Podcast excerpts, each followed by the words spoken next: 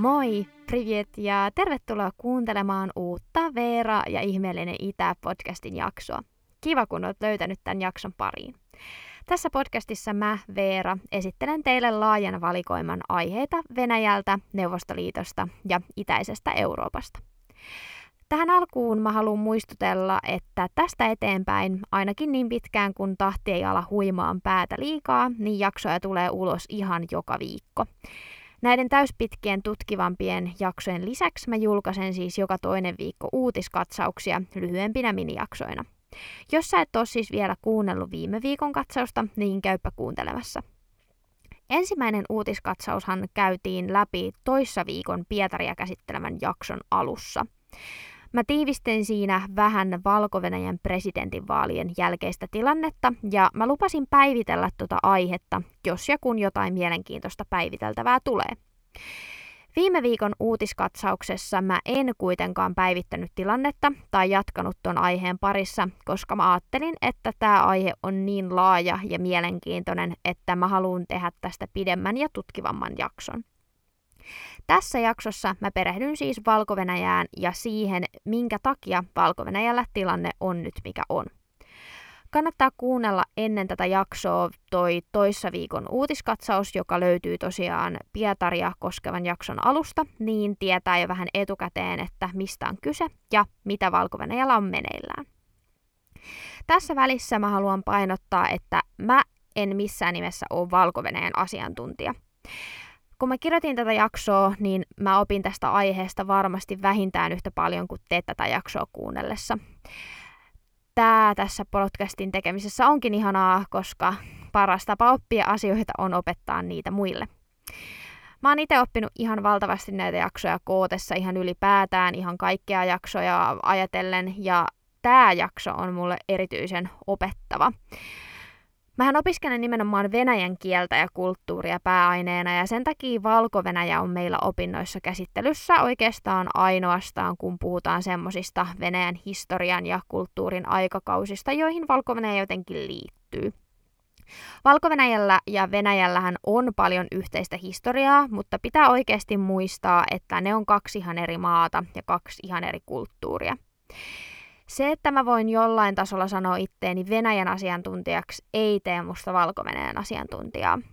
Mä oon kyllä myös Venäjän ja Itäisen Euroopan asiantuntijaohjelmassa noiden omien pääaineopintojen ohessa, mutta sitäkään kautta mä en ole valitettavasti käynyt yhtään suoranaisesti Valko-Venäjää koskevaa kurssia, vaikka Itäinen Eurooppakin meidän asiantuntijuusalueeseen kuuluu.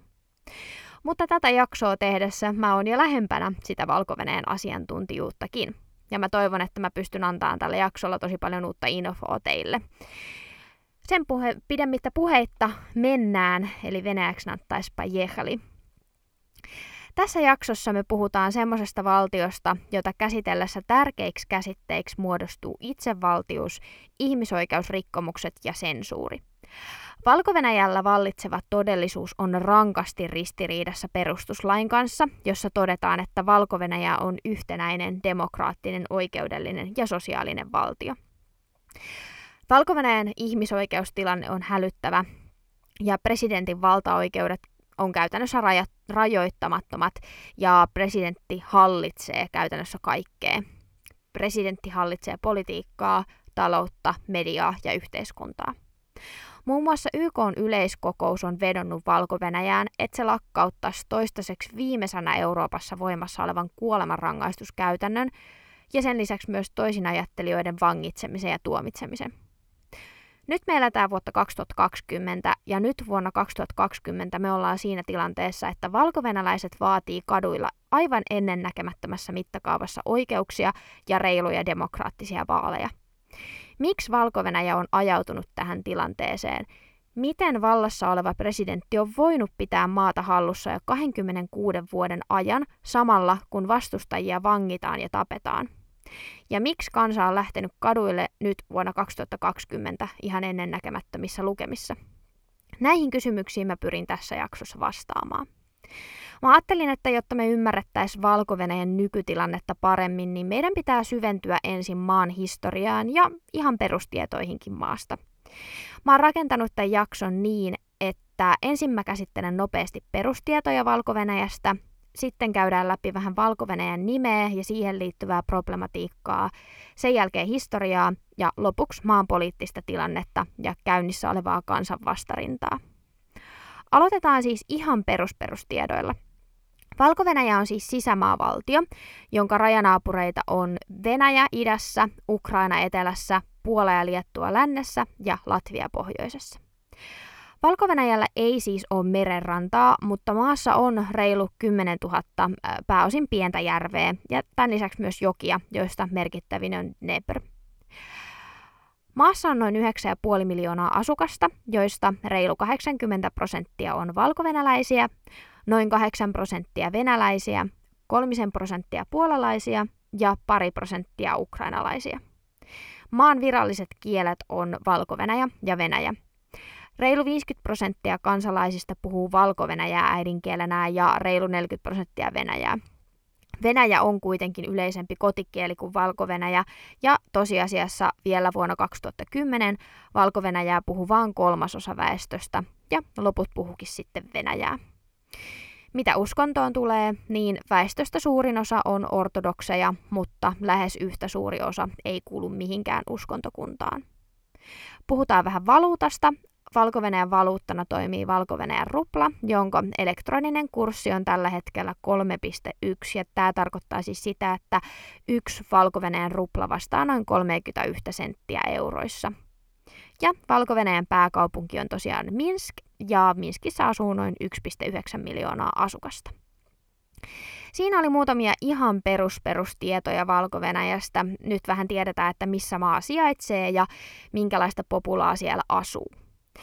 Vielä tässä välissä, ennen kuin me aloitetaan historialuento, niin mä haluan puhua vähän Valko-Venäjän nimestä.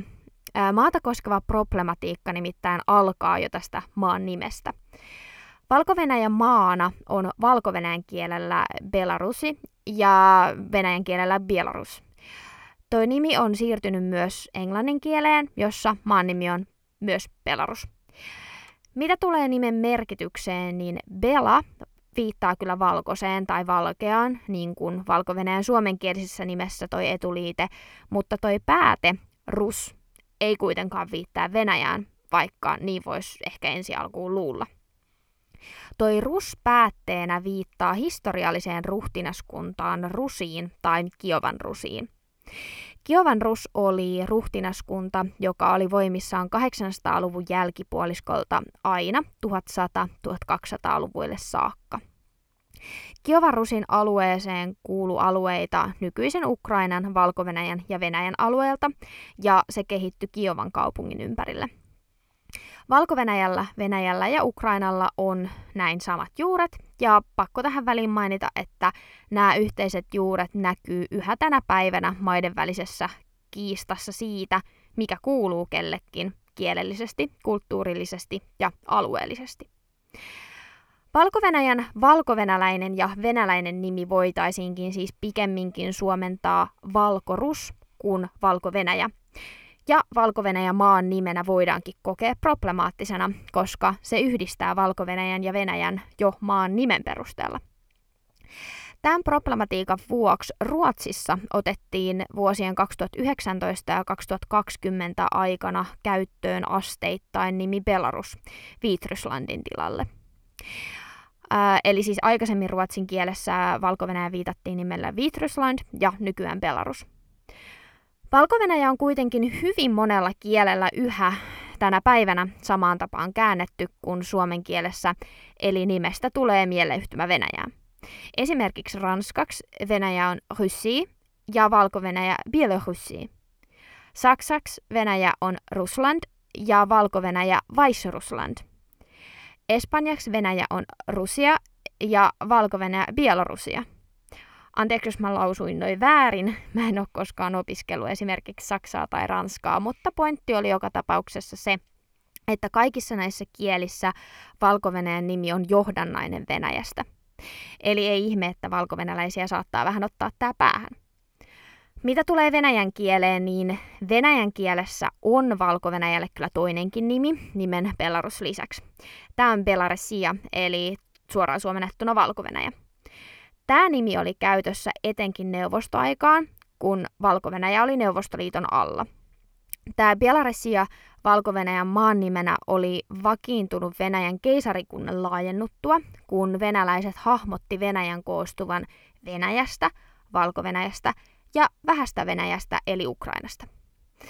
Ja tämä nimi säilyi myös neuvostoajan, eikä kaikki ole luopunut siitä Venäjällä vieläkään, ja tämän takia nimi Belarusia koetaan jopa, jopa loukkaavana. Mun mielestä tämä on mielenkiintoista, että Valko-Venäjän dilemma alkaa jo maan nimestä. Mutta mä käytän nyt tässä jaksossa maasta sen suomen kielen virallista nimeä, eli Valko-Venäjää, vaikka toi nimitys voidaan vähän problemaattisena nähdäkin. Nyt kun me ollaan vähän perehdytty Valko-Venäjän nimeen ja siihen liittyvään problematiikkaan, niin me voidaankin sitten seuraavaksi perehtyä Valko-Venäjän problemaattiseen historiaan. Miksi Valko-Venäjän historia on problemaattinen? No sen takia, että Valko-Venäjän historiansa aikana lähestulkoon aina ollut jonkun toisen valtion alistuksessa, ja Valko-Venäjä sai historiansa ensimmäisen ihan kunnon itsenäisyyden vasta Neuvostoliiton hajottua vuonna tuhatyhdeksänsataayhdeksänkymmentäyksi.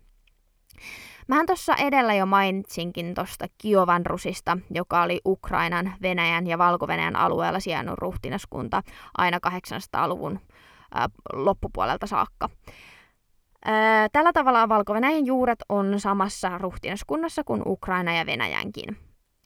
No Kiovan Rusin jälkeen tämä Valko-Venäjän alue siirtyi sitten Liettuan ruhtinaskunnan hallintaan tuhatkaksisataa–tuhatneljäsataaluvuilla ja siitä edelleen Puola-Liettuan hallintaan tuhatviisisataaluvulla. No miten Venäjä tuli peliin?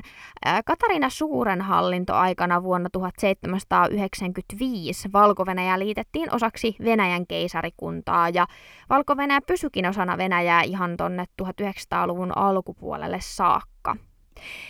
Tänä aikana Venäjä pyrki sulauttamaan Valko-Venäjän ja valkovenäläiset itseensä sekä kielellisesti että uskonnollisesti. Vuonna tuhatkahdeksansataaneljäkymmentä Valko-Venäjän kieli etsi asiassa kiellettiin keisari Nikolai ensimmäisen toimesta. No, tämä Valko-Venäjän sulauttaminen Venäjään kävikin helposti, koska lähes kaikki alueen asukkaat oli talonpoikia. Ja talonpojat eivät aktiivisesti tutkinut ja puolustanut kansallista identiteettiään ja kulttuuriaan. Kuten monet muutkin eurooppalaiset kansat, niin myös valkovenäläisissä alkoi kansallinen herääminen tuossa tuhatkahdeksansataaluvun jälkipuoliskolla. Valkovenäläiset alkoi pohtia oman itsenäisen kansallisvaltion tai vähintäänkin sit automa- autonomisen valtionosan mahdollisuutta. Kansallinen liikehdintä kuitenkin tukahtui Venäjän keisarikunnan ankaran vastareaktion vuoksi. Karkotukset, pidätykset ja venäläisen virkamiehistön siirtäminen Valko-Venäjälle jäädytti hyvinkin tehokkaasti tuon Valko-Venäjän kansallisen heräämisen. No lopulta vuonna tuhatyhdeksänsataaseitsemäntoista Venäjän vallankumousten jälkeen entinen Venäjän keisarikunta koki suuria muutoksia ja tässä hässäkässä Suomikin sitten itsenäistyi ja Valko-Venäjäkin sai maistaa vapautta. Tämä Valko-Venäjän vapaus kylläkin kesti vaan hetken. Ö, oli sellainen valtio kuin Valko-Venäjän kansallinen tasavalta. Tämä valtio oli itsenäinen valtio, mutta tämän valtion elämänkaari kesti vaan vuodesta tuhatyhdeksänsataakahdeksantoista vuoteen tuhatyhdeksänsataayhdeksäntoista. Tällä maalla oli oma punavalkoinen lippu, joka on noussut tärkeäksi symboliksi nyt tänä päivänä meneillä olevissa mielenosoituksissa Valko-Venäjällä, joihin palataan tässä jaksossa myöhemmin.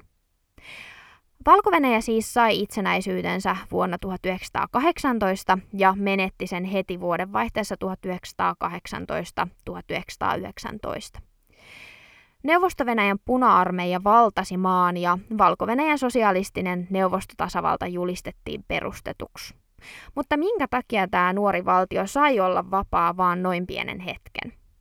No bolshevikit piti uutta Valko-Venäjää porvarillisenä juonena, jonka tarkoituksena oli erottaa Venäjä Valko-Venäjästä. Tuoreen valtion demokraattiset puolue- puolueet oli heikosti organisoituneita ja myöskin poliittisesti hajanaisia, jonka takia tämä maa oli helppo vallata ja alistaa. Nyt Valko-Venäjä oli jälleen Venäjän alistuksessa, tosin nyt emovaltio ei ollut enää keisarikunta, vaan Neuvosto-Venäjä. No vasta itsenäistynyt Puola ei ollut innoissaan tästä Valko-Venäjän liittämisestä Neuvosto-Venäjään, koska Puolakin halusi osansa. Valko-Venäjän aluehan kuului ennen Venäjän keisarikuntaan liittämistä Puola-Liettualle, ja Puola oli jäänyt kaihertaan tämä seitsemäntoistasataa-luvulla hävitty tappelu alueen herruudesta. Puola halusi itselleen rajat, jotka oli voimassa ennen Katariina Suuren vallatusretkeä seitsemäntoistasataa-luvun jälkipuoliskolla. Tämän takia Puolan ja Neuvosto-Venäjän välille syttyi sota, ja se sota käytiin missä muuallakaan kuin Valko-Venäjän alueella. Puolan joukot valtas Minskin, ja puolalaiset piti Minskiä hallussaan aina kesään tuhatyhdeksänsataakaksikymmentä saakka. Tämän seurauksena Valko-Venäjän läntisimmät osat jäi Puolan haltuun, mutta nämä Puolan vallottamat alueet kuitenkin liitettiin takaisin osaksi Valko-Venäjän sosialistista neuvostotasavaltaa myöhemmin toisen maailmansodan aikana. Vuonna tuhatyhdeksänsataakaksikymmentäkaksi tosiaan perustettiin sitten Neuvostoliitto, ja Valko-Venäjän sosialistinen neuvostotasavalta oli yksi Neuvostoliiton perustajajäsenistä. Neuvostoliiton aikana Valko-Venäjän maaseutua kollektivisoitiin, eli maatalous otettiin pakolla yhteiskunnan haltuun ja yksityisomistus lakkautettiin. Ja tämä kollektivisointi oli osittain myös väkivaltaista. Talonpoikia kuoli ja sadat tuhannet lähti kotiseuduiltaan. Neuvostoliiton talouspolitiikka myös johti nälänhätään, ja tämän lisäksi myös Stalinin vainoissa tuhatyhdeksänsataakolmekymmentäluvulla tapettiin satoja tuhansia eri alojen edustajia ja katkaistiin erityisesti kansallisen älymystön kehitys kymmeniksi vuosiksi. Valko-Venäjä kärsi kollektivisoinnista, nälänhädästä ja Stalinin massamurhista, mutta sehän ei riittänyt. Toisen maailmansodan aikaan Saksa miehitti Valko-Venäjän alueen kesällä tuhatyhdeksänsataaneljäkymmentäyksi, ja alue oli miehitettynä aina vuoteen tuhatyhdeksänsataaneljäkymmentäneljä saakka. Saksalaiset perusti alueelle useita keskitys- ja tuhoamisleirejä sekä juutalaisten gettoja. Sodan loppuun mennessä jopa kolmas osa valkovenäläisistä oli menehtynyt sotatoimien tai saksalaisten järjestelmällisen joukkoon tuhoamisen seurauksena, ja väkiluku palautui sotaa edeltäneelle tasolle vasta tuhatyhdeksänsataaseitsemänkymmentäluvulla. Taas pieni osa Valko-Venäjää siirtyi Puolan hallintaan. Sitä luulisi, että Valko-Venäjän kohtaamat kärsimykset ja ongelmat olisi tässä, mutta ei tietenkään, koska vuonna tuhatyhdeksänsataakahdeksankymmentäkuusi Tšernobylin neljäs reaktori räjähti ja suuri osa vakavasta laskeumasta päätyi nimenomaan Valko-Venäjän alueelle. Tämä laskeuma tuhosi suuria viljelyalueita, ja saastuminen vaikuttaa maan kansantalouteen yhä tänä päivänäkin. Öö, jos toi Tšernobylin ydinvoimala-onnettomuus kiinnostaa, niin kannattaa kuunnella tämän podin ensimmäinen ja toinen jakso. Siellä puhutaan tästä enemmän. No nyt me ollaan tässä pitkässä, mutta raalla kädellä tiivistetyssä Valko-Venäjän historiassa päästy siihen vaiheeseen, kun Neuvostoliitto hajosi vuonna tuhatyhdeksänsataayhdeksänkymmentäyksi. Itsenäinen Valko-Venäjän tasavalta syntyi ja otti tunnuksekseen tuon samaisen punavalkean lipun, joka oli toiminut Valko-Venäjän kansallisen tasavallan symbolina sen lyhyen elinkaaren ajan vuosina tuhatyhdeksänsataakahdeksantoista - tuhatyhdeksänsataayhdeksäntoista. Muissa entisissä neuvostomaissa kansallismielisyys kutkoisti, mutta Valko-Venäjällä asia oli toisin. Valkovenäläisten alentunut kansantunto johti siihen, että maan niin sanottu valkovenäläistyminen oli hidasta. Tämä, että valkovenäläisten kansallistunto oli niin alhainen, johtui pitkälti siitä, että Neuvostoliiton venäläistämisprojektit oli Valko-Venäjän suhteen onnistuneet ihan erinomaisesti. Tuolloin yhdeksänkymmentäluvun alussa Valko-Venäjän kieli ja kulttuuri tunnettiin oikeastaan vain maaseudulla. Vasta itsenäistyneen maan pääkaupungissa Minskissä ei ollut lainkaan täysin valkovenäjänkielisiä kouluja, ja valkovenäjänkielisiä lastentarhojakin oli vaan vähän. Valkovenäjän kielistä kirjallisuutta löytyi kirjakaupasta vähän, ja se oli kaunokirjallisuutta, runoutta ja lastenkirjoja. Esimerkiksi taloutta ja tekniikkaa koskevaa kirjallisuutta oli tuolloin mahdoton löytää valkovenäjän kielellä. Hidasta maan valkovenäläistämisestä teki myös se, että tuoreessa valtiossa keskityttiin Neuvostoliiton hajoamisen jälkeisiin talousongelmiin kulttuurillisten ongelmien sijaan. Varovaista kansallismielistä liikehdintää kuitenkin oli. Valko-Venäjän kieli alkoi leviää maalta kaupunkeihin ja ihmiset alkoi käyttää sitä enemmän arkikielessä ja osittain opetuskin tapahtui valko-venäjäksi. Oppikirjat oli kuitenkin yhä venäjänkielisiä. Vasta talon yhdeksänkymmentäluvun alussa Valko-Venäjällä alettiin opiskelemaan kouluissa Valko-Venäjän historiaa sen sijaan, että historianopetus olisi keskittynyt Neuvostoliiton historian opettamiseen.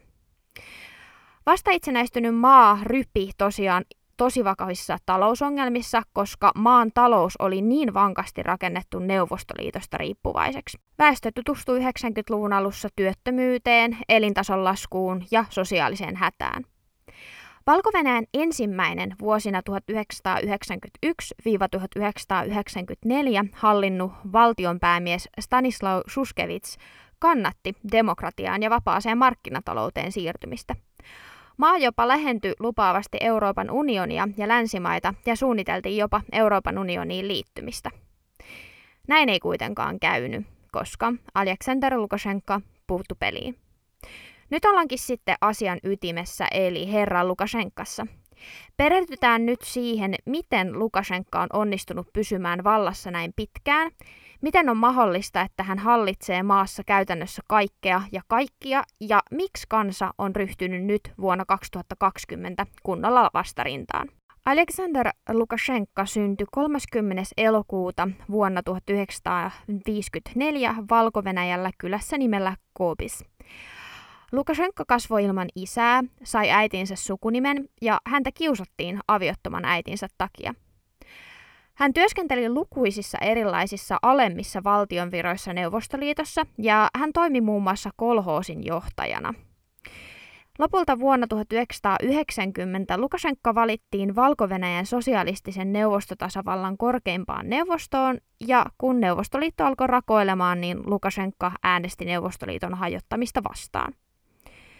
yhdeksänkymmentäluvun alussa Lukašenka sai mainetta korruption vastustajana, mikä on aika huvittavaa, kun ottaa huomioon, kuinka korruptoitunut maa Lukašenkan hallitsema Valko-Venäjä nyt tänä päivänä on. Hänet valittiin täten Valko-Venäjän parlamentin korruption vastaisen komitean puheenjohtajaksi vuonna tuhatyhdeksänsataayhdeksänkymmentäkolme. No, tältä komiteasta käsin hän sitten syytteli valtionmiehiä korruptiosta ja korruptiosyytteistä sai kärsiä myös valtion päämies Stanislaŭ Šuškevič.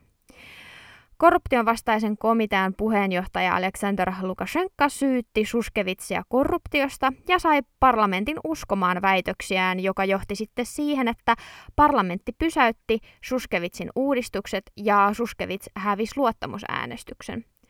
Luottamusäänestys on siis äänestys, jossa äänestetään siitä, nauttiiko äänestyksen kohde parlamentin, luot, parlamentin luottamusta.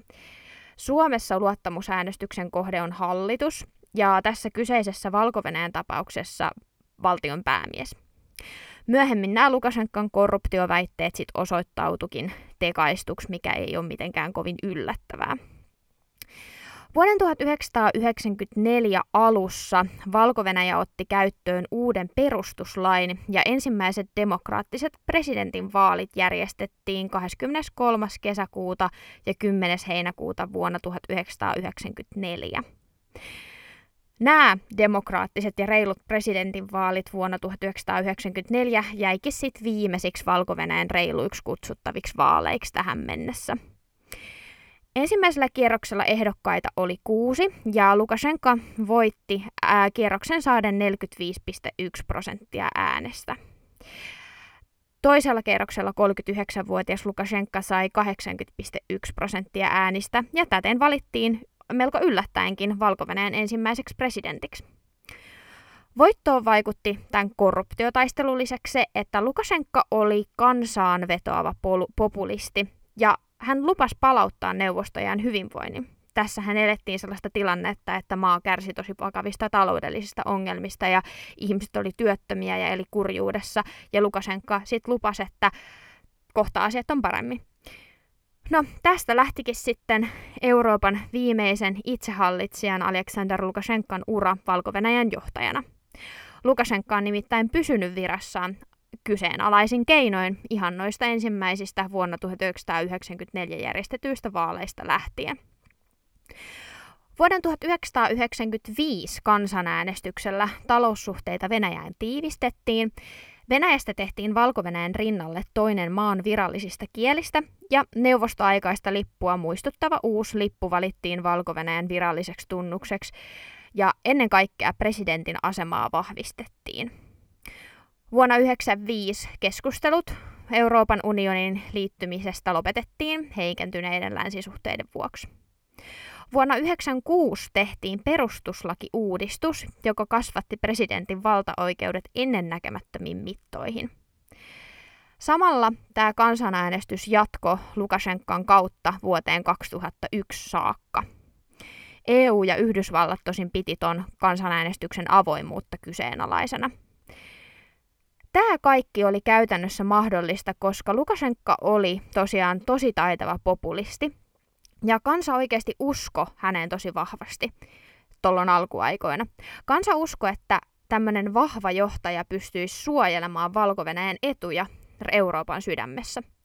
Käytännössä tämä perustuslakimuutos kuitenkin loi pohjan presidentilliselle diktatuurille ja mahdollisti myöskin ihmisoikeusrikkomukset. Mutta tätä kansa ei siis osannut arvata tuossa vaiheessa. Kun Lukašenka pystyi karsiin valtaa demokraattisilta instituutioilta, kuten parlamentilta ja puolueelta, oltiin lopulta siinä tilanteessa, että kansalla ei ollut enää oikeastaan muuta vaihtoehtoa kuin tukea Lukašenkaa, huolimatta siitä, että mikä sen kansan todellinen poliittinen vakaumus oli.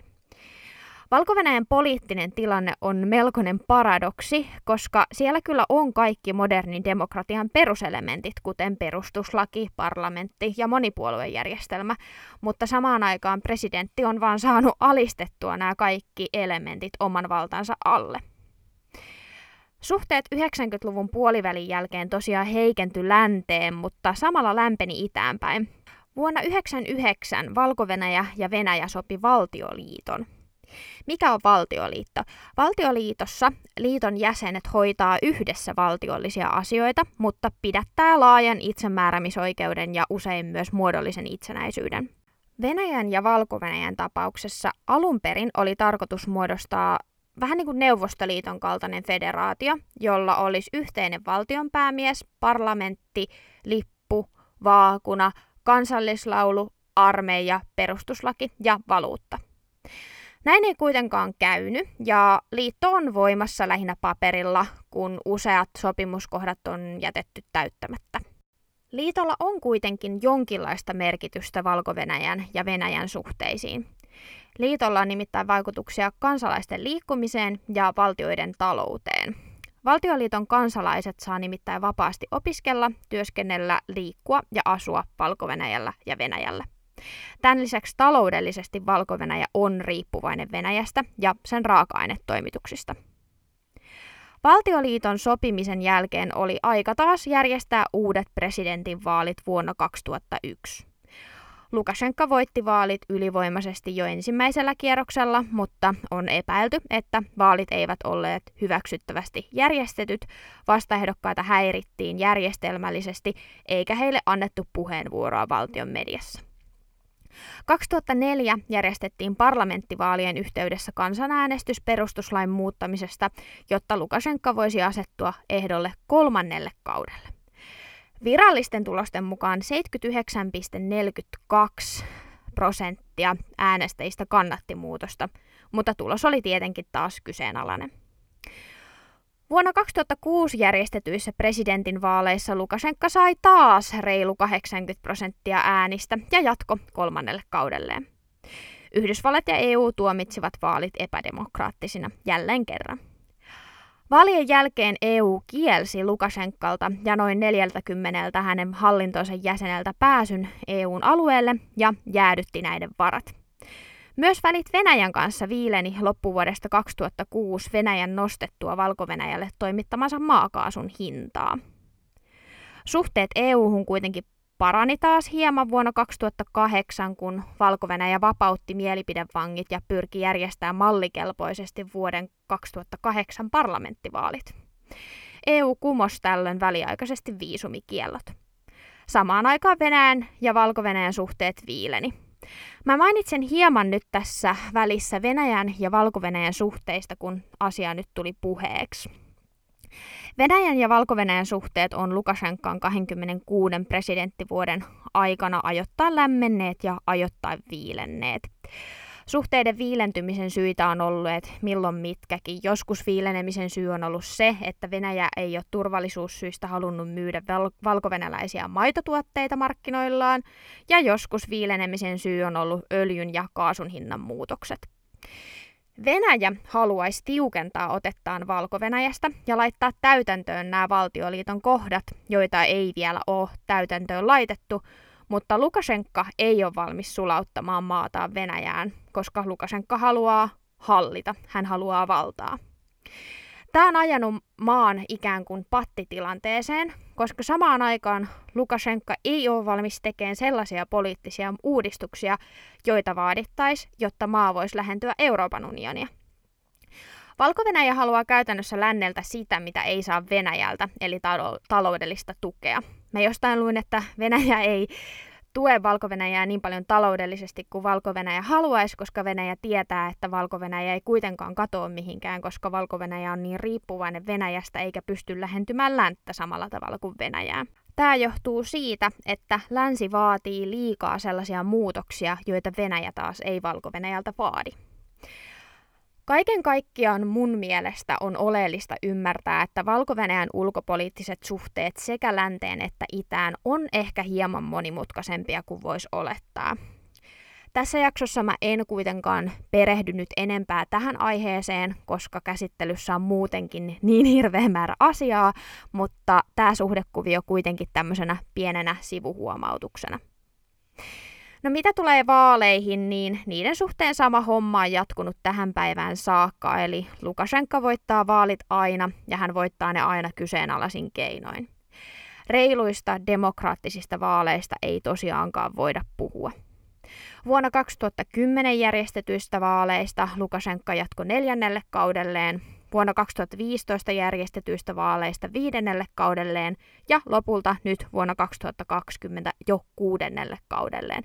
Eli nyt juuri alkanut Lukašenkan presidenttikausi on kuudes peräkkäinen kausi, mitä hän on ollut vallassa. Hän on tosiaan hallinnut kaksikymmentäkuusi vuotta Valko-Venäjää ja seuraavaksi mä käsittelen muutamia syitä siihen, että miten Lukašenka on kyennyt pitämään asemansa tähän päivään saakka. Aloitetaan siitä, että perinteisesti Valko-Venäjän kansa on ollut poliittisesti hyvin passiivista ja vanhoillista. Tutkimukset on osoittanut, että kovin moni kansalainen ei ole ollut halukas ottamaan osaa minkäänlaiseen poliittiseen tai sosiaaliseen protestitoimintaan. Valkovenäläisten poliittinen passiivisuus on yksi syy siihen, että miten Lukašenka on pitänyt valta-asemansa näinkin pitkään. Kyse ei nimittäin missään nimessä ole siitä, että kansa välttämättä olisi samaa mieltä Lukašenkan tavasta johtaa maata. Ehdoton enemmistö kansasta nimittäin kannattaa aidosti demokraattista valtiota ja laajoja ihmisoikeuksia. Yksi syy passiivisuuteen on muun muassa se, että Lukašenka on vienyt niin paljon valtaa puolueelta, että muilla puolueilla ei ole käytännössä mahdollisuutta tarjota kansalle sitäkään vähää, mitä Lukašenka tarjoaa. Ihmisillä on niin hirveä pelko siitä, että maa syöksyy köyhyyteen ja kurjuuteen, että se ruokkii tätä poliittista passiivisuutta, ja sitten taas poliittinen passiivisuus vahvistaa diktatuurista järjestelmää. No diktatuurinen järjestelmä sitten esittää kansalle, että köyhtyminen ja kurjuus on ehdoton kehityssuunta siinä tilanteessa, jos maa vaihtaisi valtaa. Ja täten tämmöinen noidankehä on valmis, ja Lukašenka vaan vahvistaa asemaansa tällä noidankehällä ja sillä, että kansa on poliittisesti passiivista. Toinen Lukašenkan pitkää presidenttikautta ja valta-asemaa selittävä tekijä on se, että opposition toiminta on tehty lähes mahdottomaksi tai vähintäänkin erittäin erittäin vaikeaksi. Oppositiopuolueiden tulee rekisteröityä ja usein rekisteröitymispyynnöt hylätään, koska niiden hyväksymiseksi vaadittavat ehdot on tosi vaikea täyttää. Jos puolue jatkaa toimintaa ilman rekisteröintiä, voidaan jäseniä tuomita sakko- tai vankeusrangaistuksiin. No jos sattuukin käymään sillä tavalla, että tämä rekisteröitymispyyntö hyväksytään, niin tämä rekisteröitymiseen vaadittava summa on valtiollisiin puolueisiin nähden moninkertainen, Ja sen lisäksi puolue joutuu maksamaan ihan naurettavan suuria summia esimerkiksi toimitilojen vuokrista, vedestä, sähköstä ja kaasusta. Tämän lisäksi puolueet ei saa ottaa vastaan mitään ulkomaisia lahjoituksia, mikä tekee toiminnan jatkamisesta taloudellisesti tosi haastavaa. Sitten näitä puolueita lakkautetaan vähäisten jäsenmäärien perusteella. Eli tässä on taas toinen noidankehä. Nämä oppositiopuolueet ei saa ääntänsä kuuluviin, koska niiden toiminta tehdään niin vaikeaksi. Ja tämän takia kansa ei löydä näitä oppositiopuolueita samalla tavalla kuin valtiollisia puolueita. Ja tämän takia nämä jäsenmäärät oppositiopuolueissa on vähäisiä ja tämän takia valtio voi lakkauttaa niitä puolueita. Kolmas syy on tehokas sensuuri. Valko-Venäjällä ei ole tosiasiallista mielipiteen tai sananvapautta eikä niihin sisältyvää painovapautta. Poliittinen eliitti Valko-Venäjällä rajoittaa median, poliittisen opposition ja ihmisoikeusjärjestöjen toimintaa.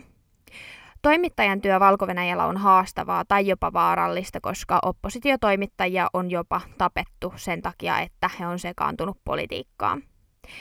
Riippumatonta mediaa myös häiritään siten, että se ei pääsisi kansan käsiin. Riippumattoman median haasteet koskee kaikkia tuotannon ja jakelun vaiheita. Tämä riippumattoman median tuotannon ja jakelun vaikeus liittyy ehkä enemmänkin aikaan ennen internettiä, mutta Lukašenka on ollut niin pitkään hallinnassa jo ennen internettiä, että mun mielestä tämäkin asia on ihan tärkeä käsitellä. Silloin kun painetut lehdet oli käytännössä ainoa tapa päästä käsiksi informaatioon, niin näillä painotaloilla ja lehtien jakelulla oli iso merkitys siihen, että mitä informaatio kansa saa käsiin. No, painotaloilla on esimerkiksi oikeus äh, laskuttaa riippumattomilta julkaisuilta kohtuuttomia painomaksuja, äh, tai on myös mahdollisuus siihen, ettei ota näitä ollenkaan asiakkaikseen. Tämän takia osa riippumattomista julkaisuista painaa julkaisut ulkomailla, mutta silloin ongelmat tulee vasta siinä vaiheessa, kun julkaisuja oltaisiin kuljettamassa Valko-Venäjälle jakeluun. Tulliviranomaiset ja poliisi saattaa takavarikoida kokonaisia lehtieriä rajalla. Jos julkaisu pääsee ö, rajojen sisälle, niin se kohtaa silti kaikista haastavimman osuuden eli jakelun. Julkaisujen jakelu Valko-Venäjällä on nimittäin täysin luvanvaraista toimintaa, ja jakeluluvan hallitsevat tahot voi vaan ilmoittaa lakkauttavansa riippumattomien julkaisujen jakelun. Etenkin tämä median kohtaama sensuuri on vahvistanut Lukašenkan asemaa. Kansalaiset ei saa kunnolla tietoa maassa tapahtuvista ihmisoikeusrikkomuksista tai omista vaikutusmahdollisuuksistaan. Tämä johtaa taas siihen, että kansa ei välttämättä edes osaa ajatella sitä mahdollisuutta, että nousisi hallintoa vastaan. Poliittisessa passiivisuudessa ja näissä mun edellä esittelemissä noidankehissä on kuitenkin alkanut tapahtua muutoksia viimeisen viidentoista vuoden aikana. Ihmisillä on alkanut pikkuhiljaa riittää maassa hallitsevan diktaattorin hallintatavat ja kansa on alkanut heräilee asian suhteen. Yksi merkittävä tekijä viime vuosien aikana on ollut internet. Vaikka lehdistö kokee yhä sensuuria, niin internetistä tietoa voi saada helpommin. Täytyy kuitenkin muistaa, että netti Valko-Venäjällä ei todellakaan ole sama asia kuin netti Suomessa. kaksituhattaluvun alkupuolella valveutuneet kansalaiset alkoivat käyttää nettiä hyväkseen ihan huolella, ja se ei tietenkään jäänyt presidentti Lukašenkalta huomaamatta. Ja täten valtio alkoikin vuonna kaksituhattaseitsemän sit rajoittaa internetin sisältöä. Mä luin tästä median sensuurista ja internetin tilanteesta Valko-Venäjää koskevasta artikkelikokoelmasta, joka on julkaistu vuonna kaksituhattayhdeksän. Internetin suhteen paljon on siis ehtinyt tapahtuun tässä reilun kymmenen vuoden aikana, ja tästä aiheesta mä en valitettavasti löytänyt heti ihan ajankohtaista tietoa. Tuossa artikkelissa kerrottiin, että Valko-Venäjällä oli tämän artikkelin kirjoitushetkellä astumassa voimaan lakiuudistus, joka koventaa internetsensuuria.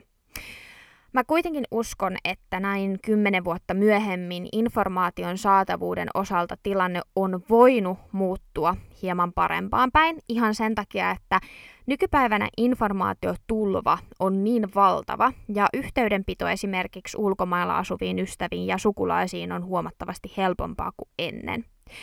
Maailma on nyt vuonna kaksituhattakaksikymmentä hyvin erilainen kuin vuonna kaksituhattayhdeksän.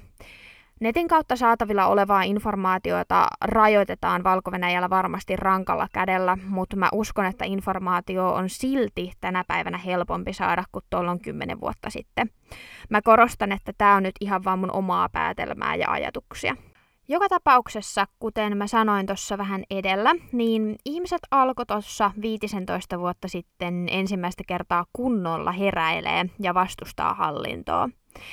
Ensimmäisen kerran valkovenäläiset nousi merkittävissä määrin hallintoa vastaan vuoden kaksituhattakuusi presidentinvaalien alla.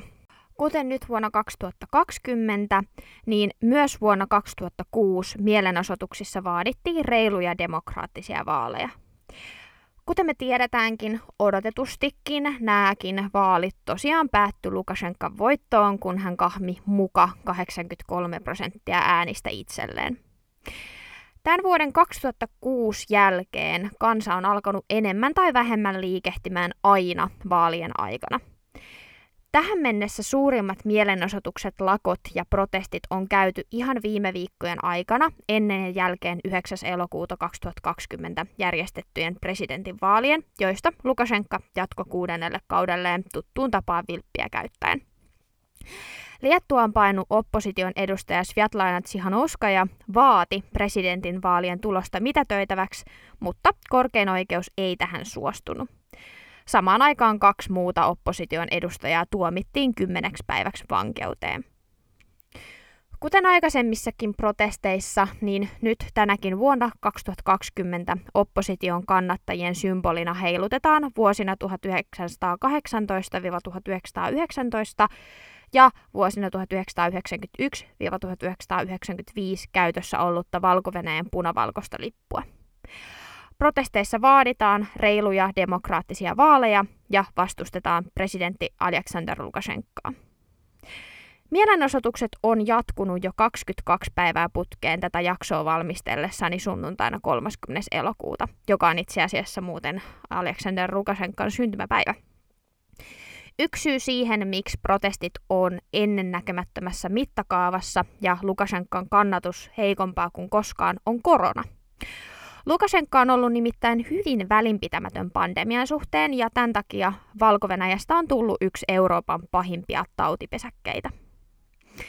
No näiden kaksituhattakaksikymmentä mielenosoituksien aikana poliisia on syytetty protestoijien pahoinpitelystä, kiduttamisesta ja kyseenalaisista pidätyksistä. Poliisin erikoisjoukot on heittänyt väkijoukkoon tainnutuskranaatteja, poliisi on ajanut väkijoukkoon autolla ja ambulansseista on tullut ulos ensihoitajien sijaan mellakkapoliiseja. Pidätyskeskuksissa mielenosoittajia on kidutettu. Ylen julkaisemassa artikkelissa eräs valkovenäläinen mies kertoo, kuinka hänet pidätyskeskuksessa riisuttiin alasti, häntä valeltiin kylmällä vedellä. Hän vietti yön ulkosellissa otsa maassa polvillaan, kädet nippusiteissä selän takana, ja sellissä oli pahimmillaan viisikymmentäviisi henkeä. Ja näitä samanlaisia tarinoita riittää. Miten näihin pahoinpitelyihin vastaa Lukašenka? Lukašenka on sanonut, että kuusikymmentä prosenttia kaikista niin sanotuista uhreista on feikkejä ja maksettuja näyttelijöitä. Jotkut mielenosoitukset on onneksi sujunut rauhallisimmässä merkeissä ilman pahoinpitelyitä ja kiduttamista. Esimerkiksi sunnuntaina kahdeskymmeneskolmas elokuuta Minskissä järjestettiin rauhallinen suurmielenosoitus, jonka oppositio oli kutsunut koolle. Mielenosoitukseen osallistui arviolta jopa sataviisikymmentätuhatta ihmistä. Valtion johto vastasi mielenosoitukseen mellakkapoliiseilla ja armeijalla, mutta mielenosoitus onnistui kuitenkin onneksi ilman yhteenottoja. Mielenosoituksen rauhallisuudesta huolimatta presidentti Lukašenka julkaisi videoita, kuinka lentää helikopterilla kaupungin yllä rynnäkkökivaarin kanssa luotiliivit päällään. Lukašenka on sanonut, että ei aio antaa periksi mielenosoittajien vaatimuksille. Lukašenkan hallinto on vastannut mielenosoittajien vaatimuksiin yrittämällä tukahduttaa oppositiota. Viranomaiset on nimittäin käynnistänyt rikostutkinnan op- oppositioneuvostosta ja neuvostoa syytetään kansallisen turvallisuuden vaarantamisesta. Oppositio taasen kiistää yrittävänsä kaapata vallan ja sanoo haluavansa vain neuvotella kriisin ratkaisemisesta. Näitä Valko-Venäjää koskevia mielenosoituksia on järjestetty myös Valko-Venäjän ulkopuolella. Meillä Suomessakin Helsingissä järjestettiin lauantaina kahdeskymmenestoinen elokuuta rauhanomainen noin kolmekymmentä neljäkymmentä ihmisen solidaarisuusmielenosoitus, jossa otettiin kantaa muun muassa Lukašenkan kyseenalaiseen uudelleenvalintaan ja vaalien jälkeisiin tapahtumiin. Myös meidän Suomen poliisi osallistui mielenosoituksen järjestämiseen auttamalla mielenosoittajia kulkemaan autotiellä. Myös Liettuassa on haluttu korostaa yhteisöllisyyttä ja solidaarisuutta liettualaisten ja valkovenäläisten välillä. kahdeskymmeneskolmas elokuuta ihmiset muodosti parinkymmenen kilometrin mittaisen ihmisketjun Liettuan pääkaupungista Vilnasta Valko-Venäjän rajalle. Ihmisiä ketjussa oli arvioilta viisikymmentätuhatta. Öö, tämmöinen lisähuomautus, samankaltainen, mutta merkittävästi mittavempi ihmisketju järjestettiin, järjestettiin itse asiassa jo kahdeskymmeneskolmas elokuuta vuonna tuhatyhdeksänsataakahdeksankymmentäyhdeksän, jonka tarkoitus oli osoittaa mieltä Baltian maiden itsenäisyyden puolesta. Silloin arviolta kaksi miljoonaa ihmistä vaati muutosta käsi kädessä, ja tuolla vuonna tuhatyhdeksänsataakahdeksankymmentäyhdeksän Baltian halki ulottuneella ketjulla oli mittaa yli kuusisataa kilometriä. No, se, että Valko-Venäjällä on järjestetty mielenosoituksia ja lakkoja ennennäkemättömässä mittakaavassa, ei ole saanut Lukašenkaa heräämään tilanteeseen. Hän pitää vallastaan kynsin hampain kiinni ja jotkut asiantuntijat on maalailu uhkakuvia siitä, että jos hän ei siirry sivuun, maa voi joutua sisällissotaan hetkenä minä hyvänsä. Kuten mä sanoin tuossa jakson alussa, niin mä en ole Valko-Venäjän asiantuntija, joten mä en osaa heittää tähän mitään omaa arviota tai syväluotaavaa analyysiä siitä, mitä tapahtuu seuraavaksi. Mutta tähän loppuun mä luen vielä Suomi-Venäjä-seuran jakaman ja Merja Jokelan suomentavan valkovenäläisen Nobel-palkitun kirjailijan Svetlana Aleksijevitšin vetoomuksen. Mä aina sanon, kun kyseessä on sitaatti ja sitten lisäykset erikseen. Eli sitaatit on aina Svetlana Aleksijevitšin tekemiä, ja nämä lisäykset on sitten tuolta Suomi-Venäjä-seuran julkaisussa lisäyksiä. Sitaatti. Minä tahansa hetkenä minun oveeni voidaan koputtaa ja minut pidättää. Me tarvitsemme apua sivistyneeltä maailmalta. Sitaatti loppuu. Aleksijevitšin mukaan tilanne Valko-Venäjällä on täysin muuttunut. Sitaatti. Kadulla osoittaa mieltään kaksisataatuhatta ihmistä. Kovat otteet on otettu käyttöön. Koordinaationeuvoston kaksi jäsentä on pidätetty ja uhataan, että kaikki ne opettajat irtisanotaan, jotka eivät jaa valtion eli Aljaksandr Lukašenkan mielipiteitä. On alkamassa täydellinen painajainen. Ja koska koordinaationeuvoston jäseniä pidetään rikollisina, on jokainen toimittajien heidän kanssaan käymä keskustelu vaarallinen. Nähdessäni presidentin automaattikivääri kädessään ja hänen viisitoistavuotiaan poikansa Koljan, lapset ovat aina vanhempiensa panttivankeja, minusta tuntui, että nyt olemme täydellisessä järjettömyyden alhossa. Tämä on kauheaa, koska olemme täysin suojattomia. Sitaatti loppuu. Aleksijevitš ei usko, että valkovenäläiset selviytyvät tilanteesta yksin ilman ulkopuolista apua, sillä Lukašenka on ilmoittanut, että hän jatkaa omaa taisteluaan ja pitää vallasta kiinni. Sitaatti.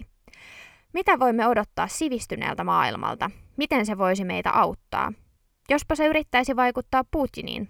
En tiedä, mutta yksin meitä ei nyt saa jättää. Me tarvitsemme nyt edistyksellisen sivistyneen yhteisön apua. Lukašenkan päämäärä on tukahduttaa kansannousu. Maa on jakautunut kahtia. Meidän kansalaisliikkeellämme ei ole tarpeeksi voimia, jotta saavuttaisimme demokratian. Voimakoneisto, armeija, poliisi ja suojelupoliisi toimivat yhdessä. Sitaatti loppuu. Aleksijevitšin mukaan valkovenäläiset halusivat vain rehelliset vaalit, joihin Lukašenka olisi hyvin voinut osallistua. Sitaatti. Halusimme vain rehelliset vaalit. Lukašenka olisi hyvin voinut osallistua niihin, mutta hän ei halua käydä dialogia kansan kanssa.